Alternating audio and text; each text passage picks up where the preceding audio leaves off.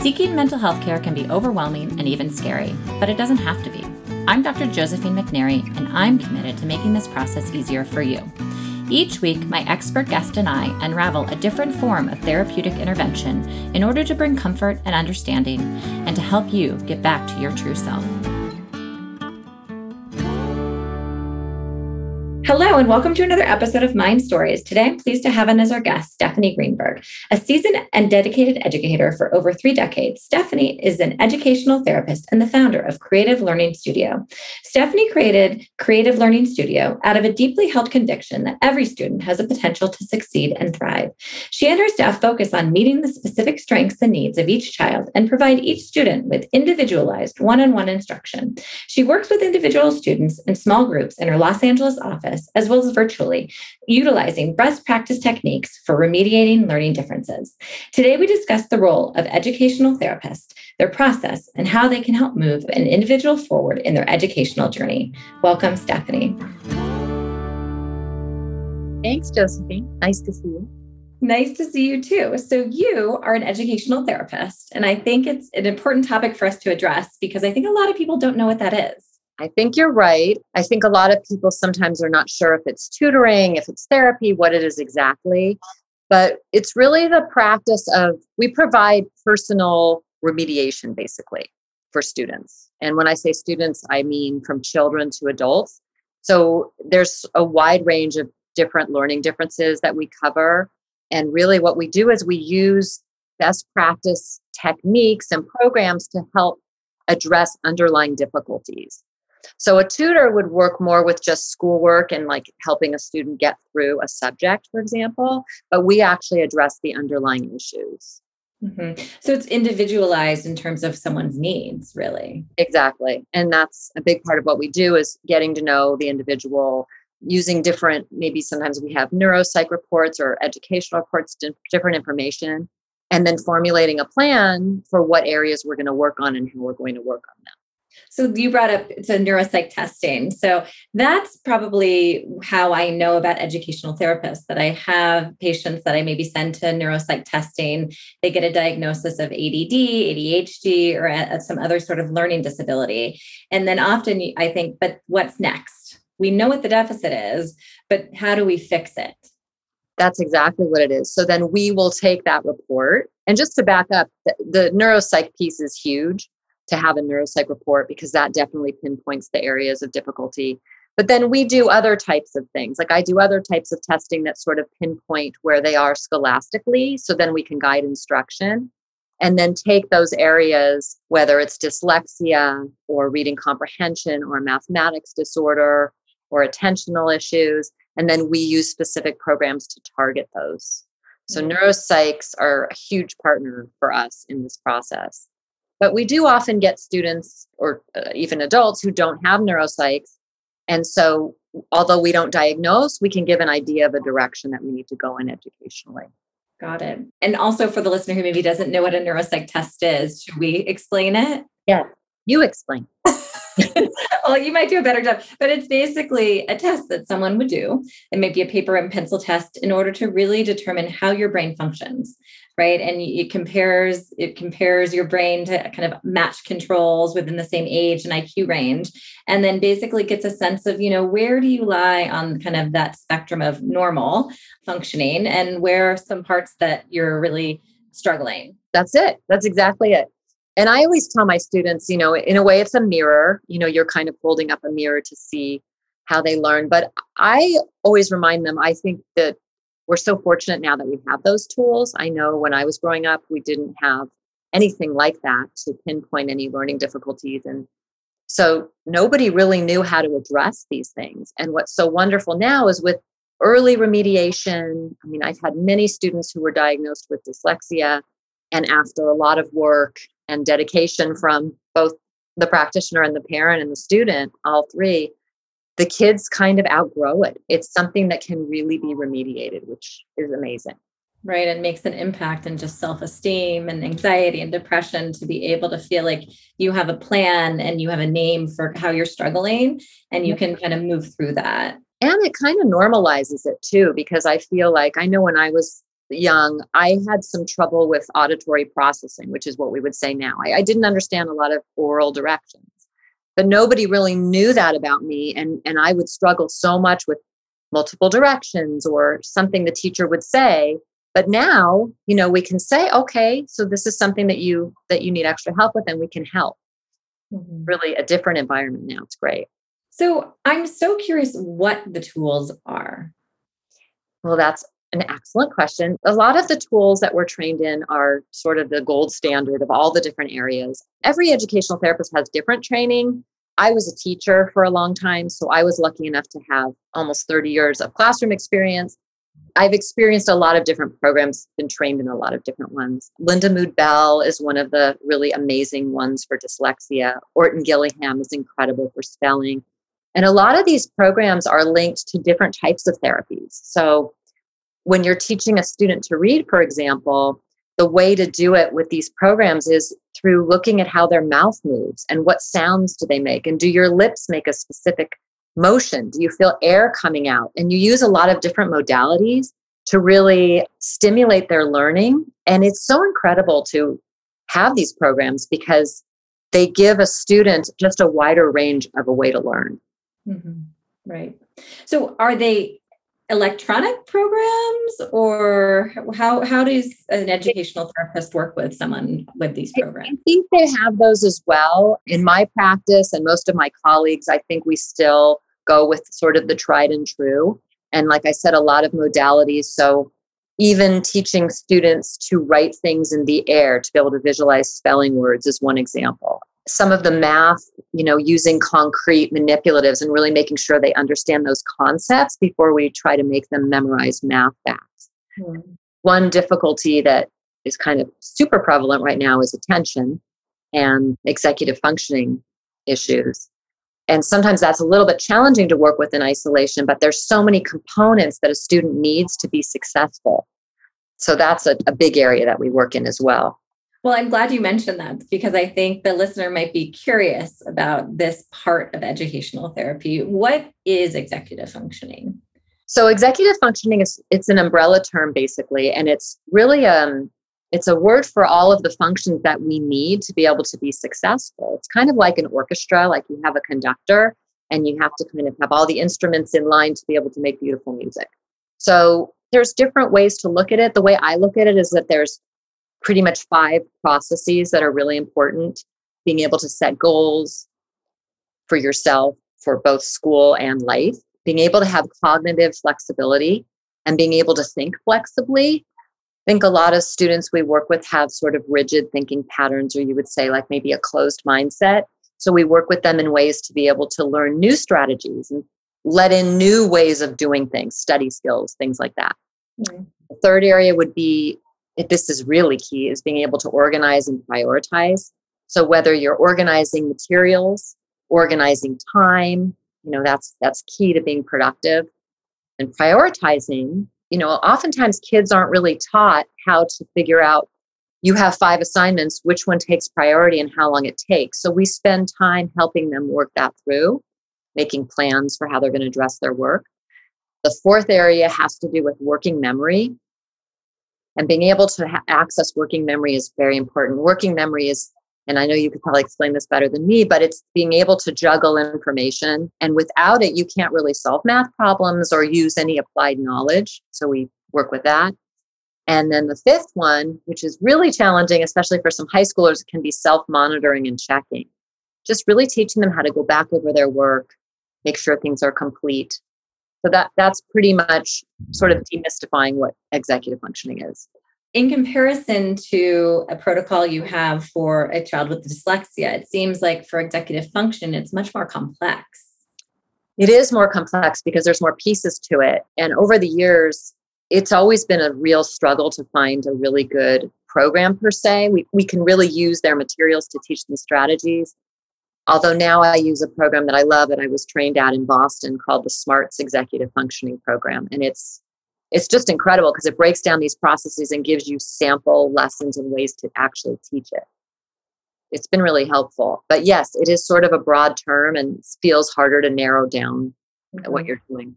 Yeah. And in some ways, is it as if you're feeling like more of a coach for somebody? Yeah, I love that you said that because I actually say that a lot to my older students.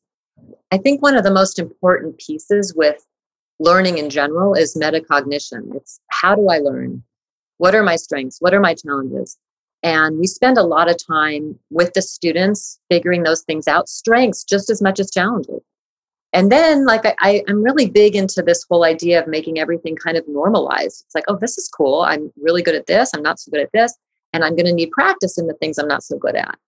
So, that is always a really big piece when working on executive functioning mm-hmm. with older kids is to really have them see, oh, this is hard for me. And that's why I don't turn my papers on time.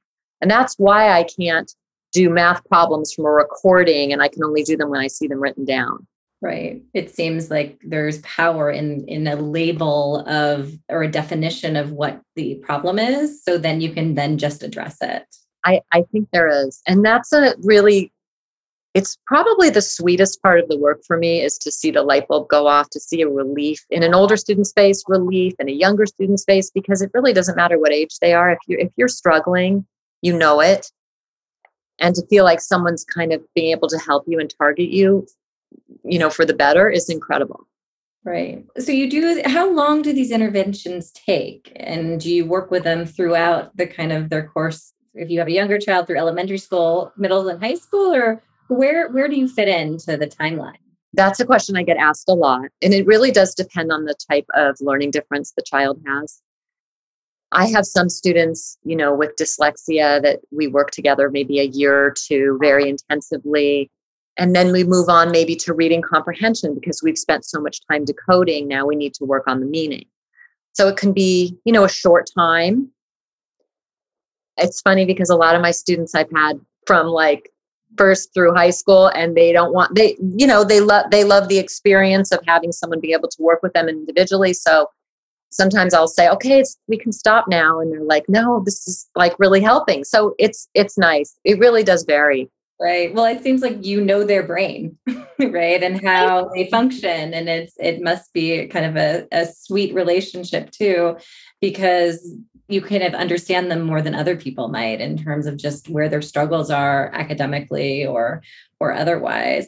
Do people ever do you ever see adults or? Yes, actually it's funny. I had a period of time where i was having many adult referrals for add and I could see that there are some simple things to put into practice that you know might feel simple to me or someone else but but for someone who's overwhelmed by dates or calendars even just teaching them calendaring setting reminders teaching them organization of time and having a sense of time is a big relief. So yes we do work with adults we work with college students.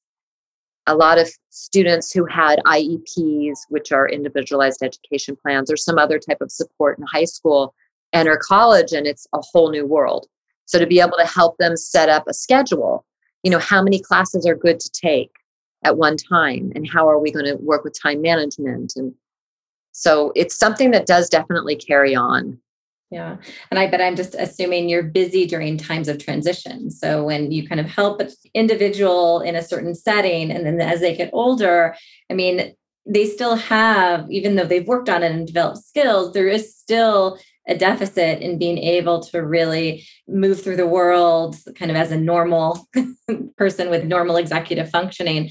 And so i'm assuming when when kids go off to college it's kind of a big time when you maybe need to revisit and kind of reinforce certain skills and kind of redefine what some of the structuring might look like.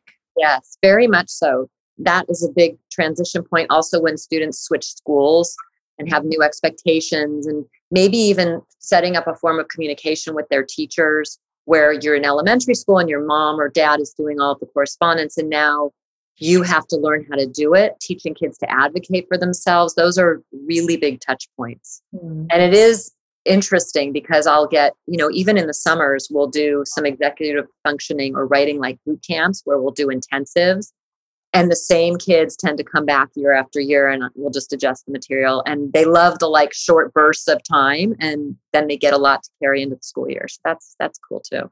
Yeah. I also wonder you're talking about schools and changing schools. Are you ever in the classroom? Well i am. Less so now. More more when i first started i i worked with some private schools in the West Side area that actually I would go into the classroom and I was, the parents would actually, was hired by the parents, but it was a super great support.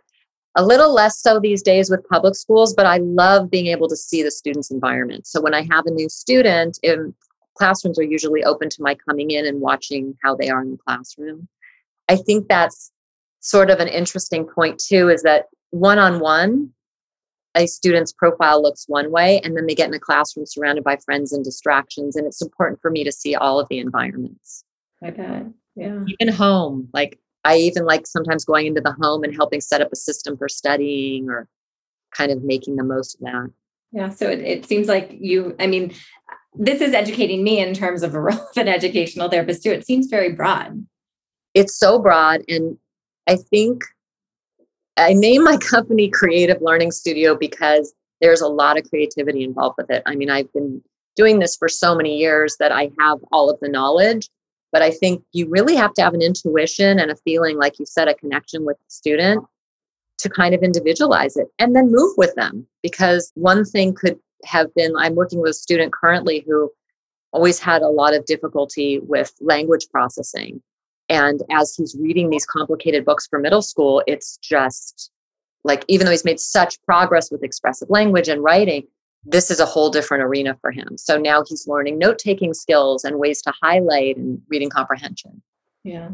Yeah. It's kind of nice to watch someone grow over over the educational journey. So rewarding. I feel so fortunate. I love it.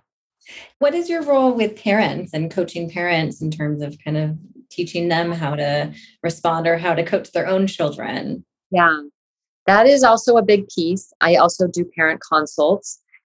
a lot of times when you receive news that your second grader has an attentional deficit or you know a learning disability in math or whatever it is it can really throw you especially if it's your first child you're dealing with this with so i kind of love to help neuropsychologists are often amazing at interpreting results and sometimes it's not so easy for them to interpret the results. So sometimes parents just need another way of explaining.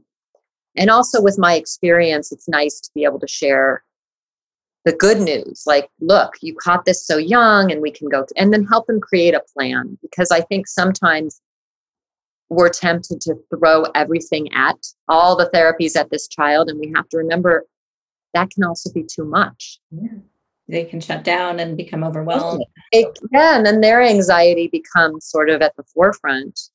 So yeah, I really, I really enjoy that part of it, the parent education piece. I speak at schools and to different groups, so that's really nice. Yeah, it sounds like it's kind of really looking for that right balance for the child. Yeah. It is. One question I wanted to ask is: You've been doing this for for for a long time. What have you seen? What is kind of you've talked about attention and earlier we are talking about kind of the use of screens and attention. What have you seen as becoming more prevalent as time goes on? Okay well timing is interesting because you know fresh out of all of the zoom and the covid and all of that. I mean i feel like when i first started in education which was in 1991 we didn't have the internet we didn't have all of this information at our fingertips. So it was a lot more information oriented now we really want to teach kids how to learn. And I think that's more important than them cramming in facts because they are so adept at getting most facts. I mean, I was hearing from a lot of teachers at a lot of schools that the kids would mute and say to Siri, Hey, Siri, who is the president? And, you know, asking things. They know how to get information. I think obviously the other piece is the amount of screen time. And I'm part of this incredible group called the National Day of Unplugging, and they work really do some incredible work about bringing attention and consciousness to how much screen use is actually taking place and coming up with alternatives. And so I just have seen more and more kids be inside, be on video games. I mean, some of it we have to accept, but I think we have to try to achieve a balance. So, is your role with those kids just understanding how screens affect their brain and kind of setting some sort of limits in place in terms of use? Yes. And I, you know, I would say through COVID, my majority of my contact from parents was how do I get them off the screens and how do we, and it, there was a certain amount we just had to say, okay, they're doing this now. But I, again, it's kind of back to the metacognitive piece. It's like, let's talk to the student and see how do you feel before and after you play a video game? What, what are your emotions like? How is your energy shift when you're working on your computer? I know this happens to me and a text message pops up. It's like, okay, I'm gone. How do you get back? And even in my office, I have a little chart for rooms for cell phones and I'll charge their cell phones in there. But if they have their laptop, they've got everything hooked up to that. So a lot of it's about bringing awareness hmm. combined with limits, but you have to make them understand what it, what, what it is. Right. And do you think, do you notice that kind of more screen time then kind of exacerbates certain yes. issues? And yes. Okay. I would say attention span it's interesting i remember my student teaching this really dates me but my my teacher that i was working with told me she remembered when sesame street started how that whole population of kids that was me their attention just waned it was so different. And i would say now i've seen that just in spades. I mean presenting information or new strategies i do probably work a little more quickly than i did years ago because i think their attention is less. But on the mm. other hand you know i love pulling out board games to play for you know an educational game or and they're kind of intrigued with it. It's it's like a novelty now. So i think those things are important. Yeah yeah i loved hearing about how you approach cases and how educational therapists work and, and what that means before we end is there anything you'd like to mention or is there something that we haven't really touched on that you think is really important to the work you do uh, I think collaboration is so huge not that I'm doing this or any educational therapist is doing it in a vacuum. It's incredible to have the parents' support and input. You know, I love, I send session notes after every session. We talk to parents. I just, we want them to be a part of the process, teachers, principals. And it really does make a big difference because there's there's also a bigger picture of the student than just a student with learning differences. So I think it's important to make an effort to know the whole child and have everybody involved in their well-being as right. well as psychiatrists and other allied professionals. Yeah. So you're just kind of part of you're part of the team. Part of the team. And I love it. It's great. Yeah. Well, thanks for being here. I'll make sure that we have your information about your creative learning studio on the podcast description so people know how to get in touch with you if they're interested in hearing a bit more about the work you do. Thanks for being here. Thanks so much. It was great to be with you. All right. Take care. This has been Mind Stories. With remote appointments in California and nine offices throughout Southern California and the Bay Area, Cal Psychiatry specializes in medication management, mood and anxiety disorders, alternative therapies, women's mental health, and more to help you get back to your true self. Visit us at calpsychiatry.com. Thanks for listening to Mind Stories, and don't forget to subscribe.